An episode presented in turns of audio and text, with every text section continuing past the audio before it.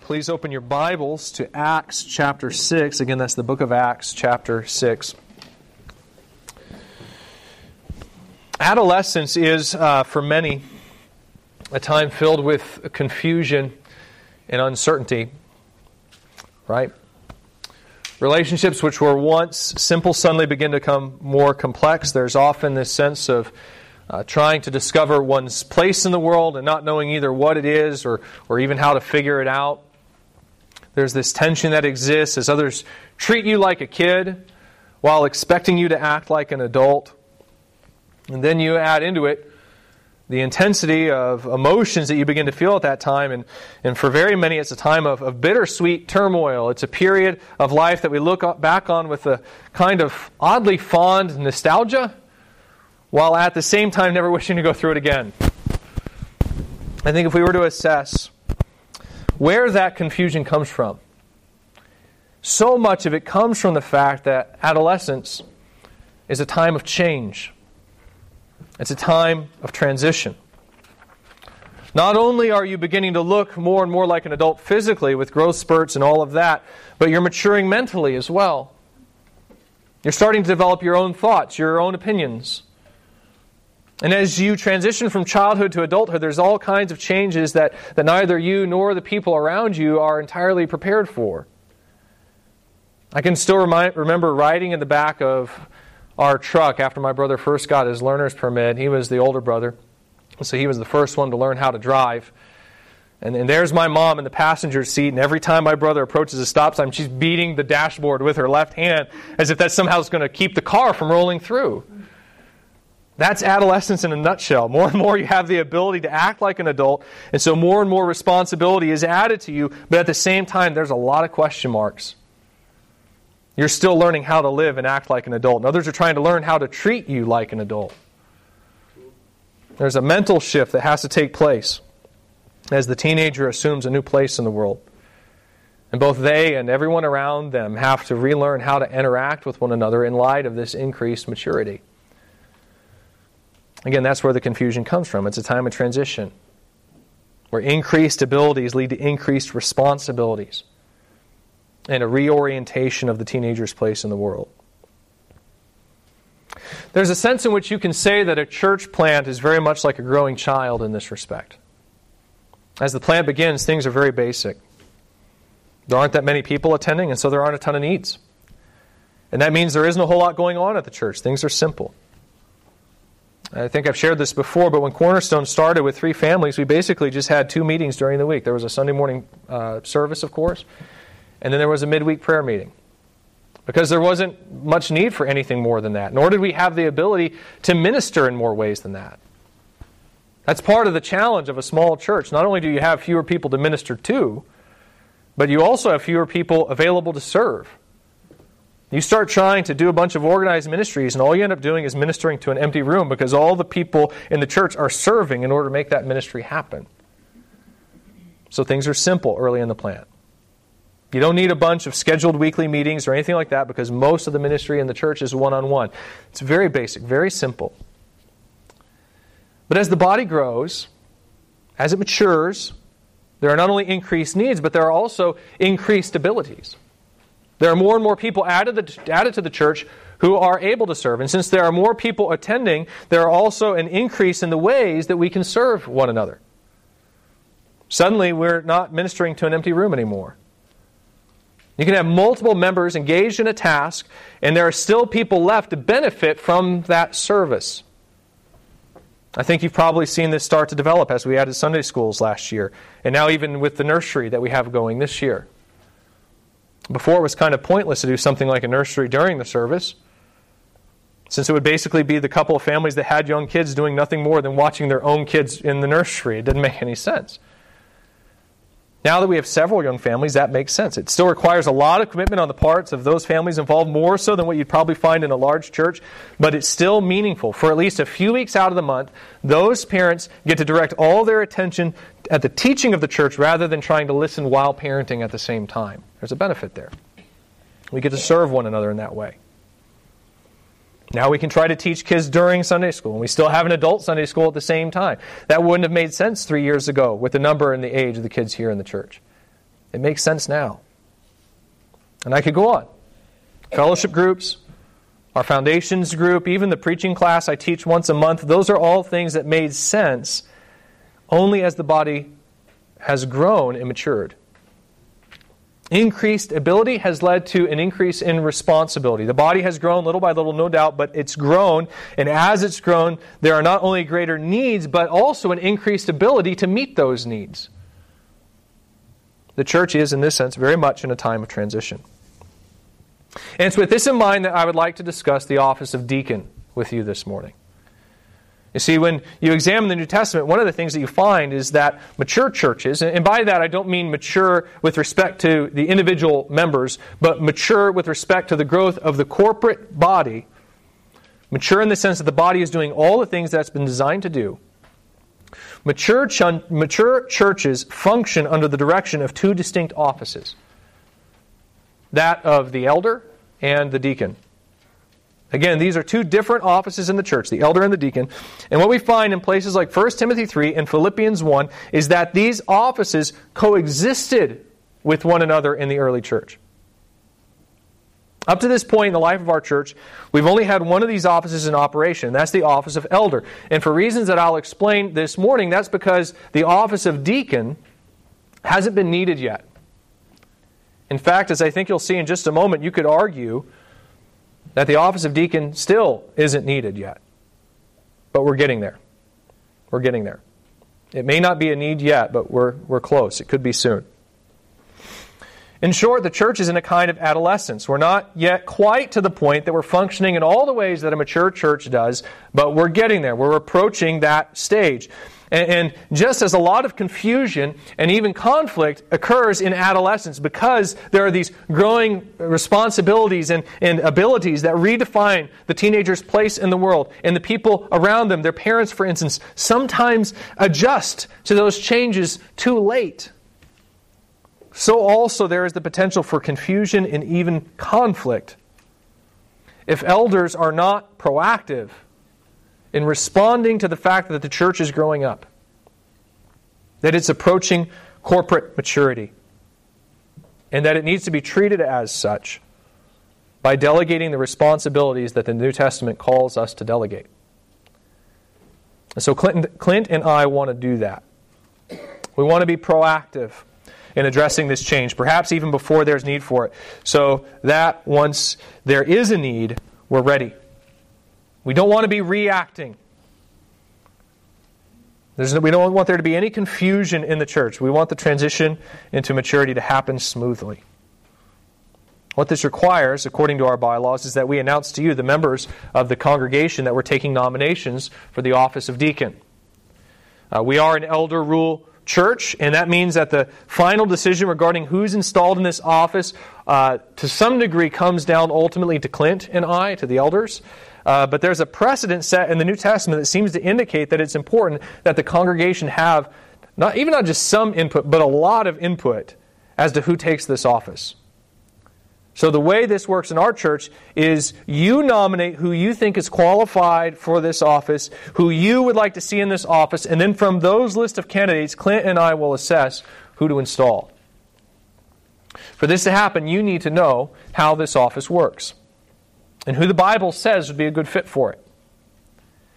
Clint and I aren't the only ones that need to know that because we're not the ones making the decisions only in this process. You have to know it because you have the very important responsibility of nominating candidates for this position. The significance of that responsibility cannot be understated. I'll explain this uh, a whole lot more as we get into the how the bylaws work next week. But but not only will we assess only the candidates that you nominate, but we're going to take into strong consideration those candidates who the congregation seems to most want.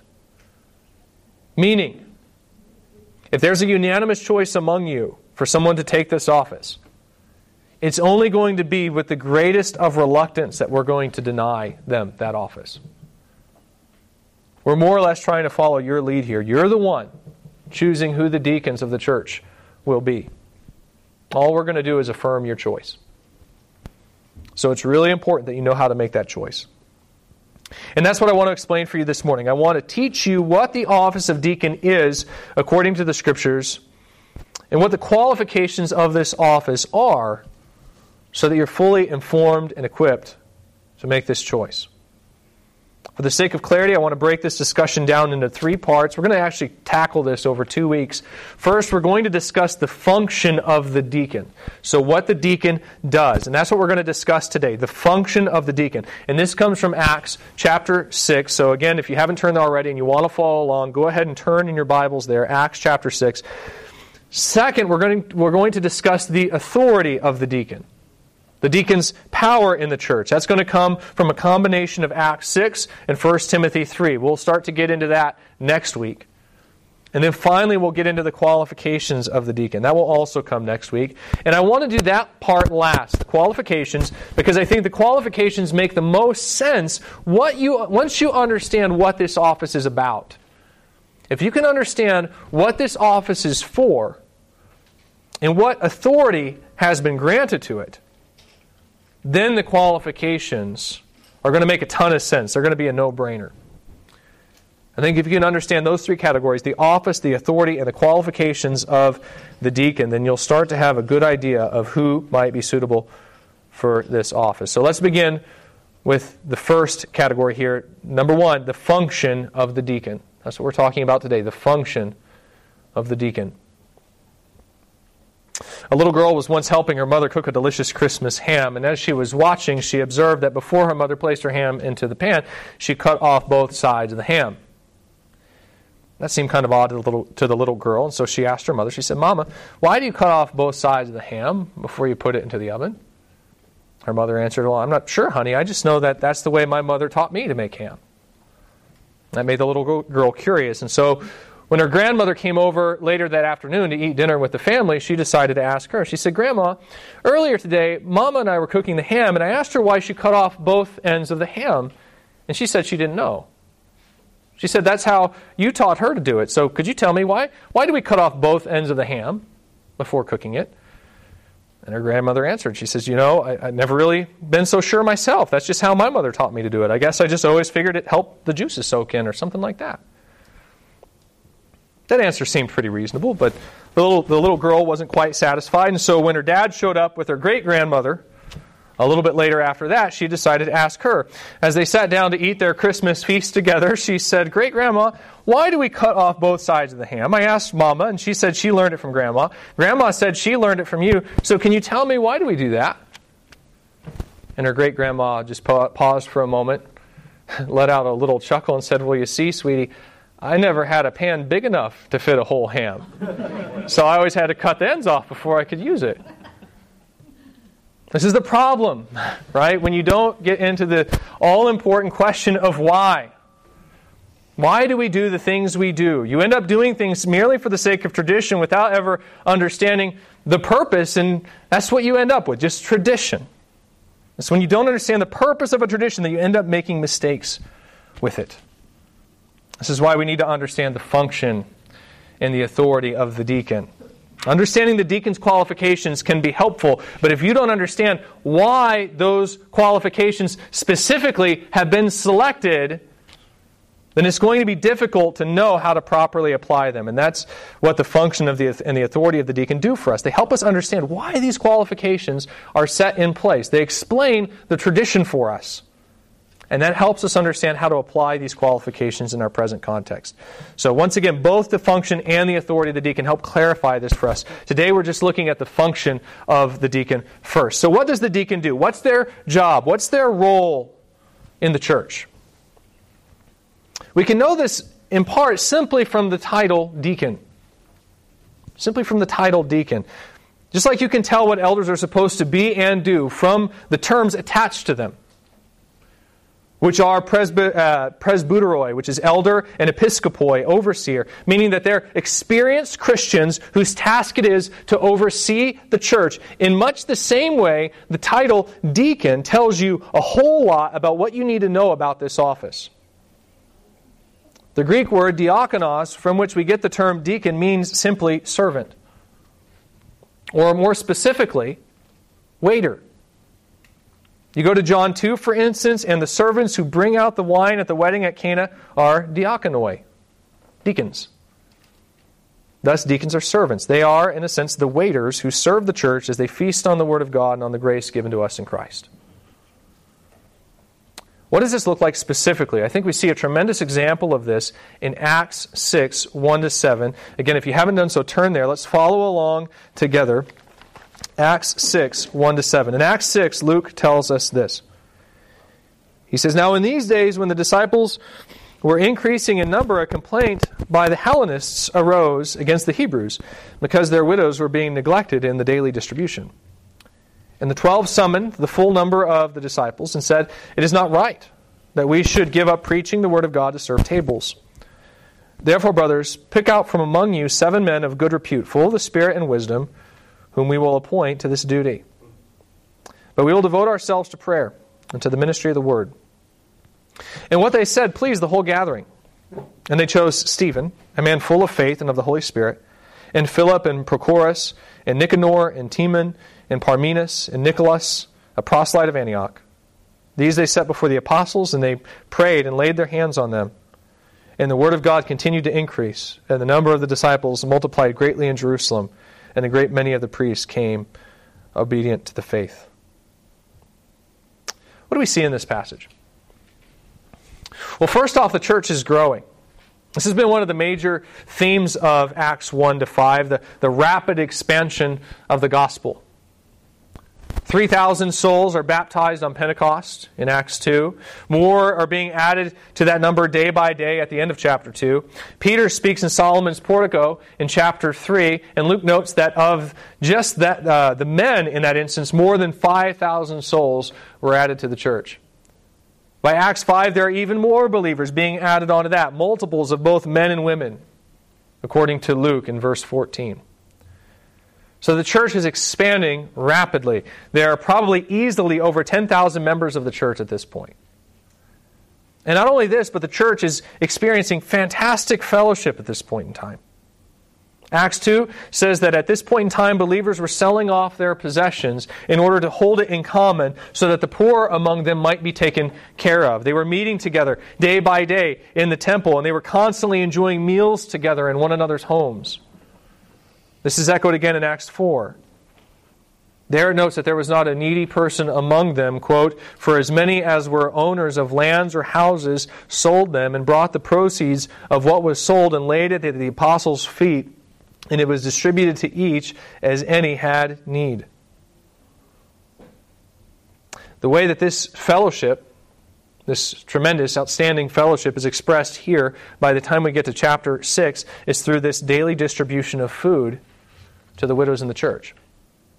Keep in mind, there wasn't really anything like our modern welfare system in place in Israel at this time, and women really couldn't do too much to provide for themselves. And so, after a woman's husband passed away, she was put in a position of tremendous financial need. This would be especially true of the widows who were Christians. Since very early in the church, faith in Christ often meant excommunication from one's own family.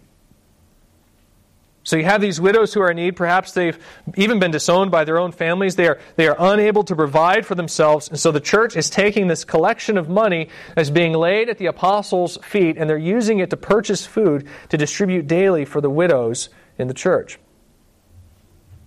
But then, verse 1, a conflict arises.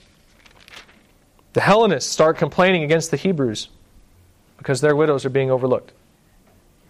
The Hellenists are, are Greek speaking Jews. They're Jews who live out among the diaspora. They're among the Jews who have been exiled from Israel, who have, who have taken up residence in foreign lands, and then they chose not to return to Israel after the exile was lifted.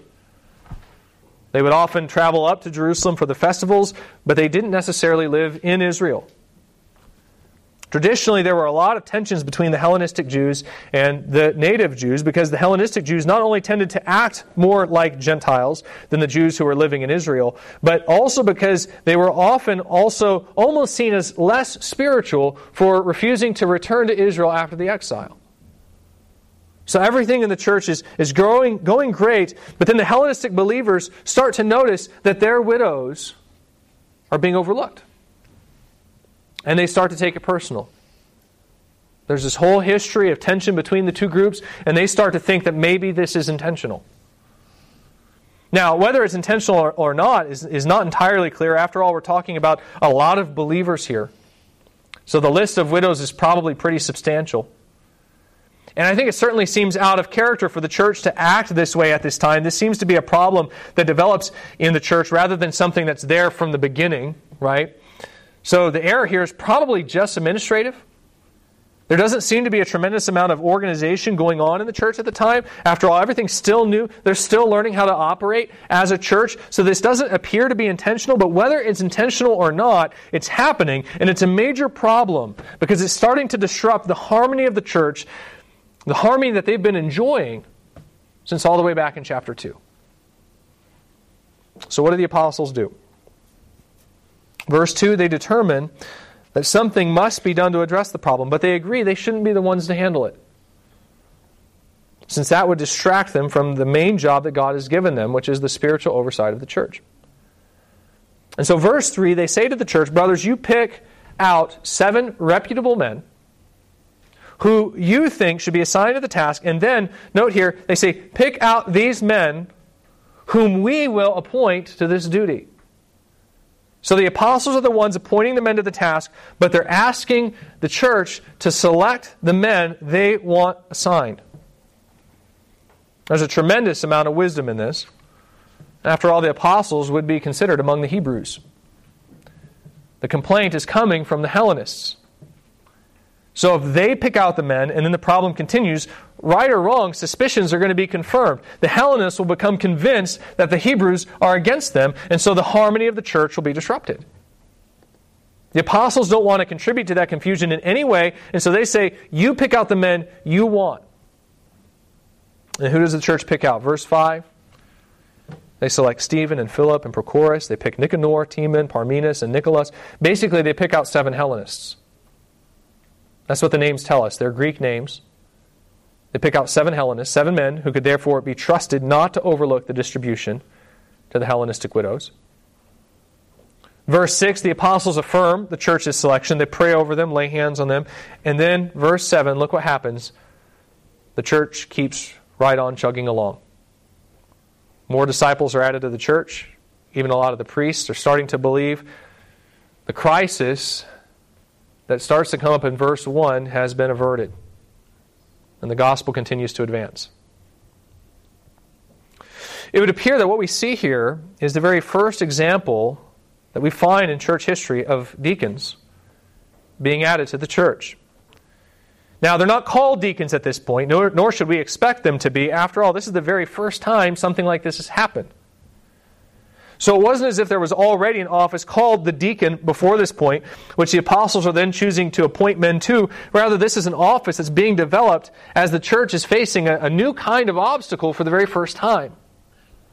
So we shouldn't expect them to be called deacons here. There's no title for this yet. But when you note that in verse 2, the apostles say that it isn't right for them to give up the preaching of the Word of God to, quote, serve tables, and then appoint these men to do just that then it's probably reasonable to infer that these are the very first deacons. In fact, it may even be where this title, deacon, waiter, comes from. It may come from the precedent that's established here in Acts 6, where the very first deacons were appointed specifically to distribute food. So, this being the case, what does this passage tell us about the function of the deacon? What does the deacon do? And I think we can define the office from two different angles. First, we see that these deacons are assigned to care for the physical needs of the saints. The deacons are assigned to care for the physical needs of the saints. This is evident from the fact that the apostles say that they should not neglect the preaching of the word in order to wait tables. So the apostles recognize they have, a, they have a spiritual responsibility to discharge of the people. We see it both in verse 2 and in verse 4, and that is to devote themselves to prayer and to the ministry of the word.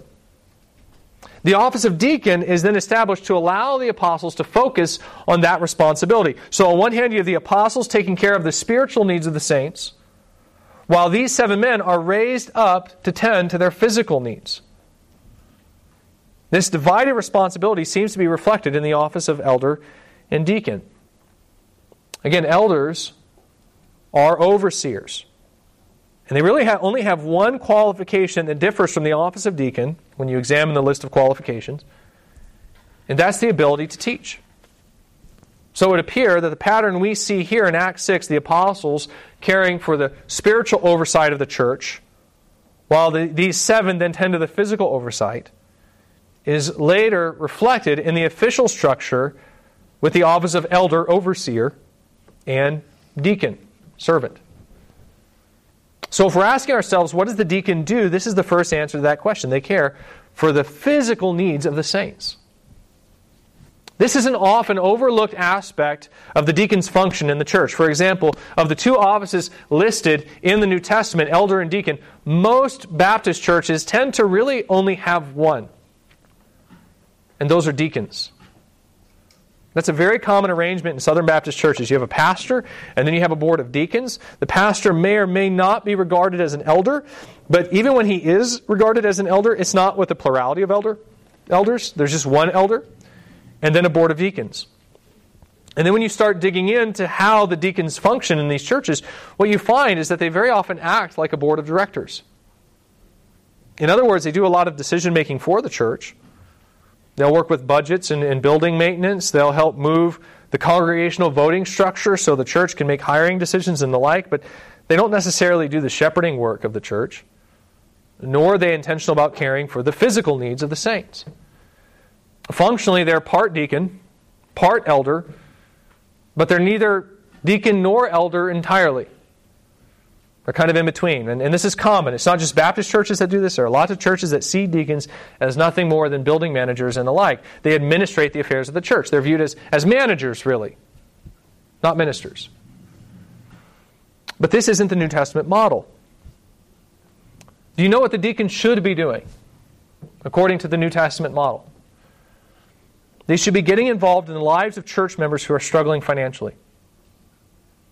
And they do this so that they can then decide to what degree the church can and even should help. That's not always an easy question to answer. If you go to places like 1 Timothy 5, for instance, you know, Paul indicates in 1 Timothy 5 that there are some widows who should be supported by the church, and then he says that there are some who should not. In other words, the church has a responsibility to be a good steward of its finances, and this means that it must be deliberate in choosing when to help a brother or sister out. There are instances when a brother or sister is struggling financially, and, it's because of their own sinful or foolish choices, and it isn't always good for them spiritually to assist them then. That's not to say you don't still show compassion or, love. You always do that. But just like discipline is sometimes the most loving thing you can do for a child, so also there are moments where you hold back a little bit in love. To know when to do that requires not only biblical knowledge, but tremendous wisdom, uh, discernment, and, and it also, also requires a substantial level of involvement in a person's life. It's not about just blindly distributing funds, it's about soul care. And that's why you need deacons. Because the soul care required in tending to the physical care of the saints takes time. It's personal.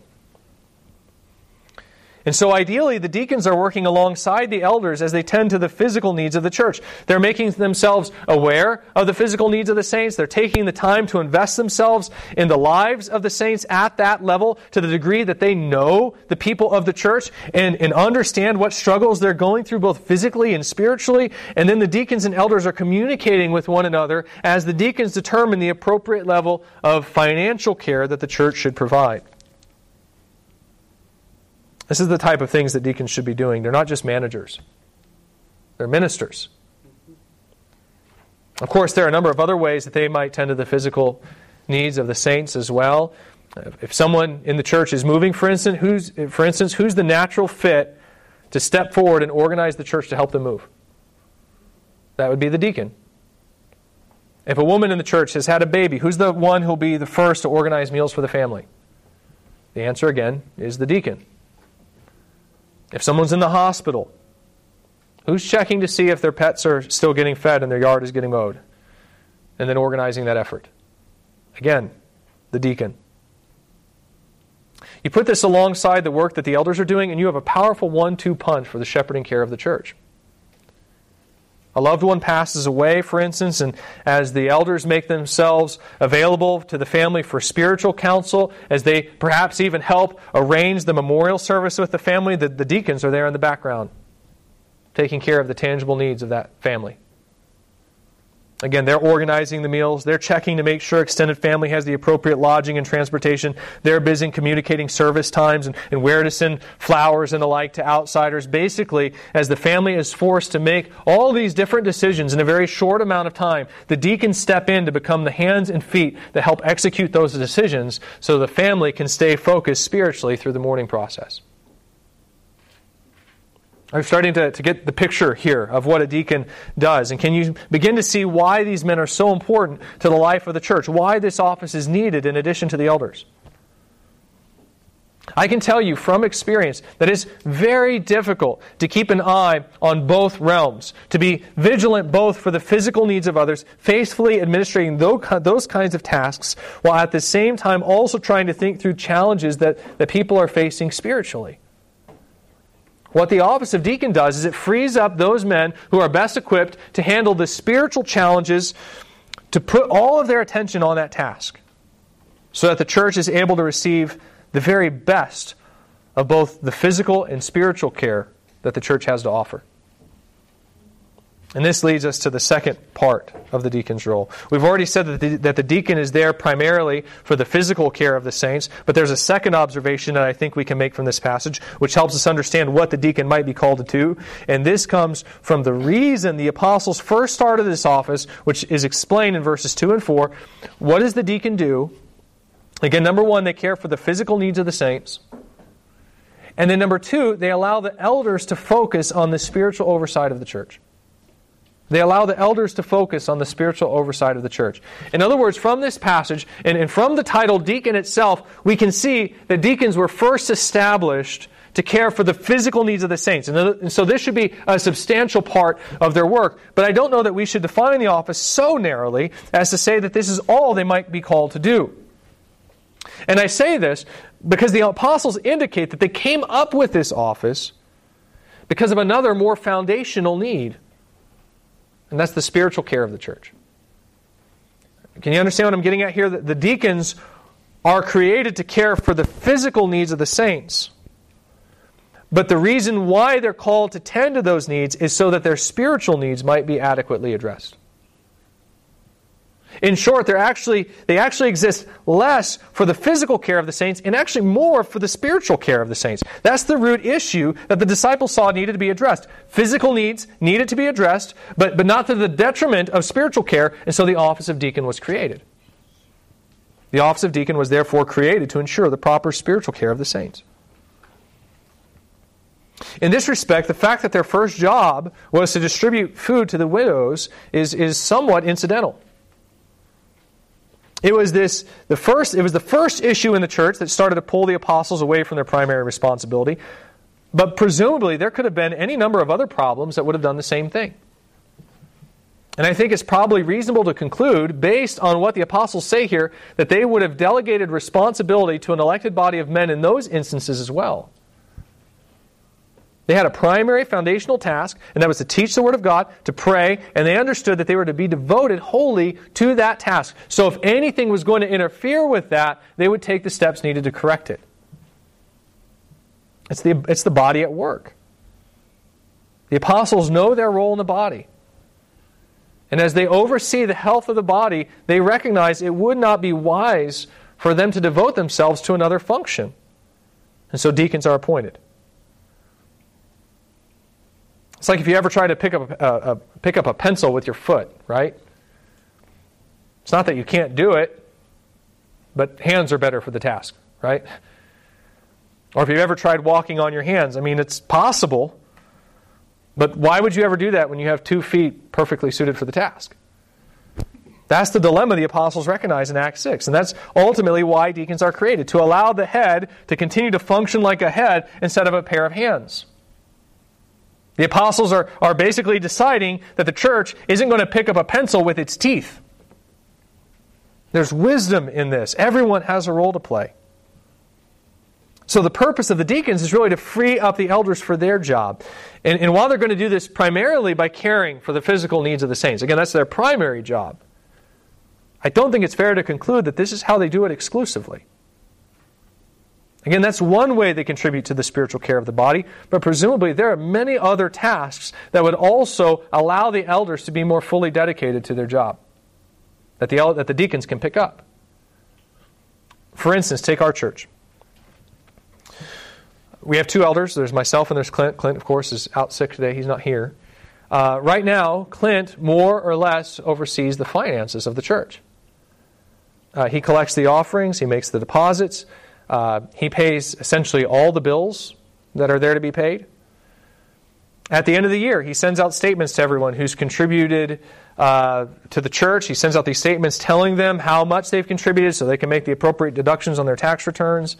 Um, when we have tax, you know, statements that need to be made to me, he helps handle that. He handles all of that, all the financial aspects of the church. That's really in, in his boat. And he does this in addition to the job he works during the week. And in addition to the shepherding responsibilities he has as an elder. That's elders meetings on two Thursday evenings out of the month. That's, that's phone calls back and forth as he and I are working on shepherding issues together. That's hospital visits and individual appointments here and there to meet with people who need counsel. That, that's teaching the occasional Sunday school class. And of course, that's not including his involvement in other church activities. Home fellowship, two Wednesdays out of the month. Theology for breakfast, two Friday mornings out of the month. And all the reading that is associated with that.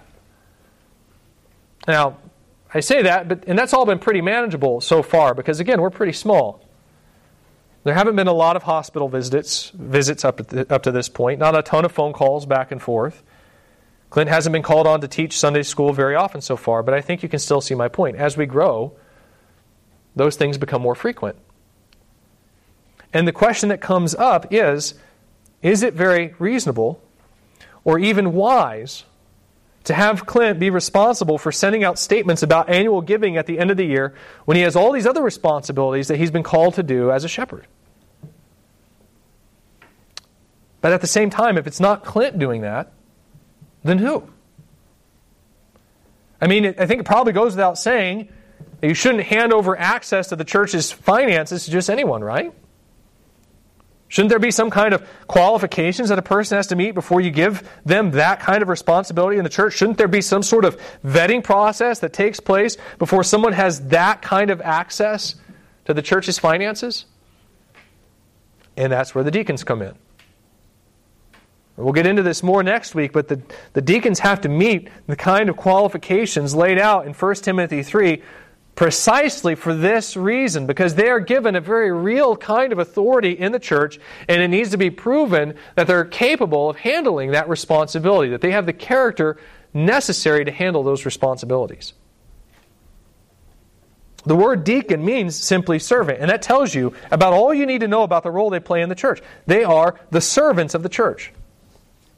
Again, if the elders are the head, if they're giving oversight to the body, leading and directing it, then the deacons are the hands and the feet. The elders give direction, and the deacons help execute that direction.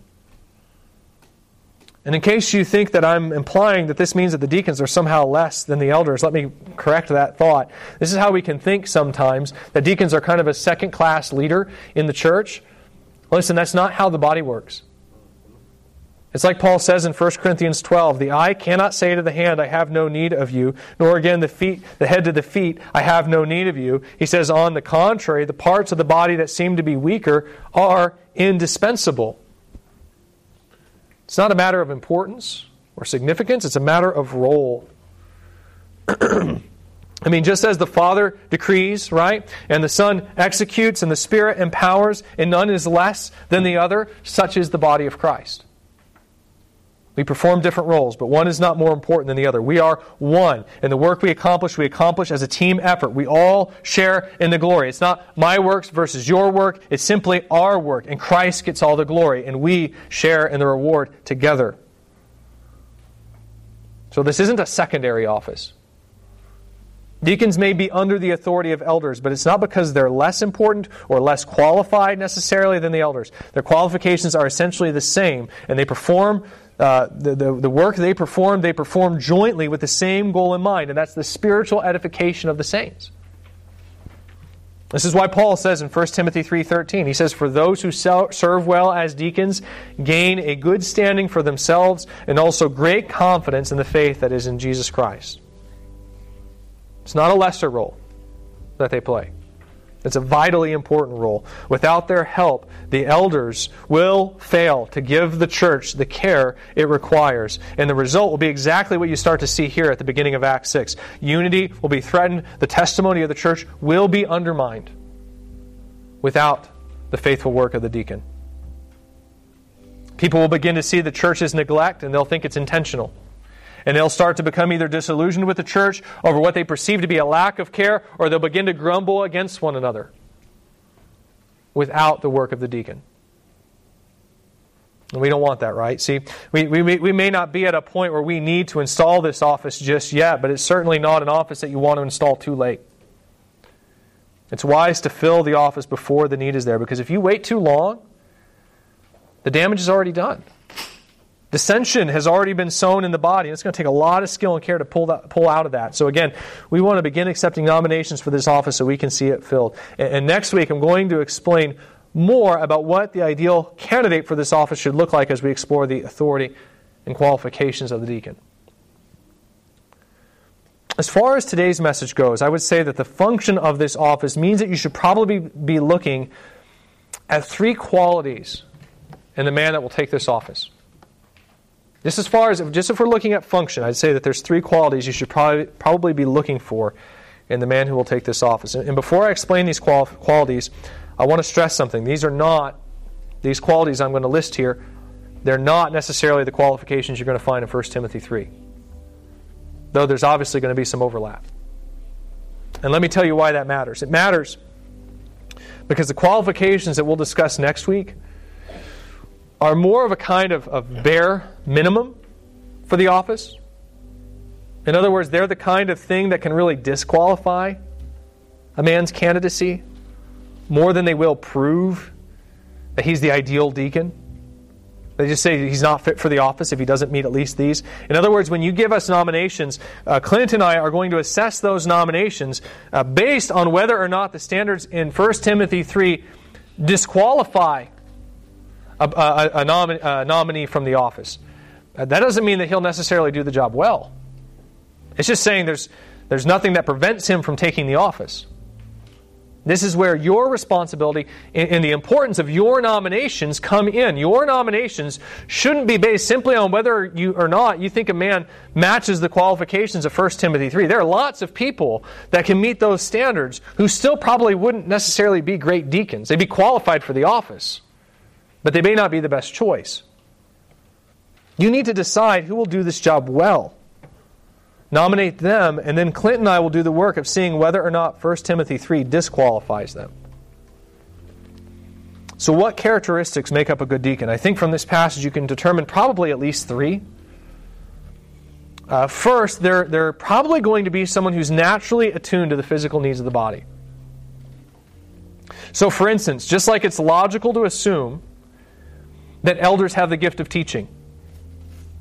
It's also logical to assume that deacons will probably have what is sometimes referred to as the gift of mercy. Now, I'm not saying that's necessarily the case. I don't think that gifts always have to match the office. And I say that because the New Testament doesn't really give us any way definitively to discern our spiritual gifts. So I think you could certainly have a man in that office who does not have that gift. It's not a requirement. All I'm saying is that some people are obviously more attuned to the physical needs of others, and those are the ones that are probably going to be a more natural fit for the office. Take me, for instance. That, that's probably not my strong suit. The way my mind works, I'm wired for teaching. It's what I'm going to do whether you give me the office to do it with or not. Even back when I was a new believer, I would try to start one on one Bible studies with the people around me. I, I tried to start up a, a book study with our singles group because that's where I naturally see needs. It's the direction I move in. Physical needs are a completely different story. When someone, you know, someone will have a, a, family member pass away, and my first thought is we need to go visit them. We need to pray with them. We need to open up the scripture with them, talk with them about that. And then, like a day later, I'll, I'll go, oh, and I guess maybe we should bring them some food too. Like that just doesn't, that's not my first thought. It's not my natural bent. I'm probably more suited for the office of elder than I am the office of deacon. That's not to say I couldn't function as a deacon. Just, I'm just saying that there are going to be men who could probably do it better than me. It's not my natural bent.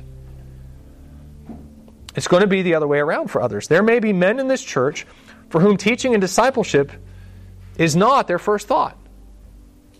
But when there's a physical need, they recognize it immediately and they're on it those would be the ones who would probably be best suited for this office. So, so someone who's, who's naturally attuned to the physical needs of the body. That's the first thing I would be looking for if I'm trying to think of who to nominate. Second, I'd be looking for someone who has a servant's heart. Someone who has a servant's heart. This should, this should really go almost without saying. Uh, the word deacon means servant, right? So look for those who are serving. This is important, not only because of the time it takes to do this job well, but also because of the role this office plays in the church. It's so critical that they be someone who has a servant's heart. If you've ever, if I could illustrate it like this, if you've ever played football, then you know that teams employ a fullback. And a fullback doesn't necessarily have the most glorious position because uh, of what they do. But it's still a very important role. What the fullback does is when the quarterback hands the ball to the running back, the fullback charges out front and they block for the running back. He helps move the ball downfield by absorbing tacklers for the running back. Now, no one ever thinks of the fullback because they never have the ball in their hands. But coaches know it's hard to underestimate the value of a really good fullback. This requires a, a, special type of person to do that, to say, you know, I don't care the role I play on the team. I don't care if people recognize me or not. I just want us to get the ball across the goal line. In a sense, that's what the deacon does. They don't share the same kind of visibility that elders tend to experience, but they help move the ball downfield by essentially blocking for the elders. That requires humility, it requires a servant's heart. In other words, the man who's suited for the office of deacon is flexible. He cares less about what he's asked to do and more about the fact that it's helpful, that it's useful to the body. So, how do you know who's suited for this office? Well, look around you and see who's serving. In fact, don't just look at look for who's serving. Look for the ones who are serving in the background, the ones who are serving where they think no one's looking. The ones who are serving not for the attention they receive, but simply because they want to be helpful, those are men who are well suited for this office. Those are the types of men who will make excellent deacons. Finally, look for the leaders. Look for the leaders. Deacons may be servants, but they're servant leaders. This point can be overlooked, but it really shouldn't. This is so, so important. If you look at the purpose of this office, it's under the authority of the elders. But there's almost a sense in which it should function almost autonomously. Almost autonomously. What I mean is that the men who do this job shouldn't require a lot of oversight. They should be able to do their job more or less on their own. Reason being, they're supposed to be giving the elders less to do, not more. So, like if a, de- if a deacon lacks the confidence to make decisions, and so they're always needing to go to the elders to, for approval before doing anything, that actually kind of undermines the purpose of the office. The elders are still doing the, the same amount of work as before. Likewise, if a deacon requires the elders telling them to get engaged in a particular work before they do it, again, this is putting the responsibility for physical care back on the elders' plate, and it's undermining the purpose of the office. In other words, the ideal deacon is someone who doesn't wait to be asked to serve. They just start doing it. They just start serving. They demonstrate initiative. And this makes sense. And, you know, if you understand the role of this office. if I could put it this way, I don't know if this will make any sense to you or not, but if I could put it this way, they have the confidence to make mistakes. By that, I don't mean that they're reckless, but they know enough about God's word and they trust enough in His grace that they're not afraid to act. They're, they're decisive. So ask yourself who in our church does that? Who demonstrates initiative? Who steps forward and gets involved without having to be asked? Who has the confidence to be decisive? Now, I would say just one more time. So those are the three qualities I'd be I would be looking at. But I would just state one more time that these qualities describe the ideal candidate, and there certainly may be men appointed to the office who are less than ideal. I mean, I, while I may be qualified uh, to serve as an elder, I'm under no illusion that I'm the ideal candidate for the office, right? And I would assume Clint would say the same thing about himself. We're all imperfect vessels, and that's the beauty of, of a plurality of leadership, where one man may fall short in one area, the other is able to pick up the slack. So don't think I'm saying someone needs to check every single box to be nominated, but at the same time, weigh carefully whether someone is a good fit for the office because we're not doing anyone any favors by calling a man to do a task that God has not equipped him for. Next week, we'll discuss the authority and qualifications of the deacon, and I'll try to get in a little bit more detail about how the nomination for our process, or not, not how the nomination process for our church works then. In the meantime, let's close by asking that God would give us the discernment to recognize the men that He would have appointed to this office. Let's pray.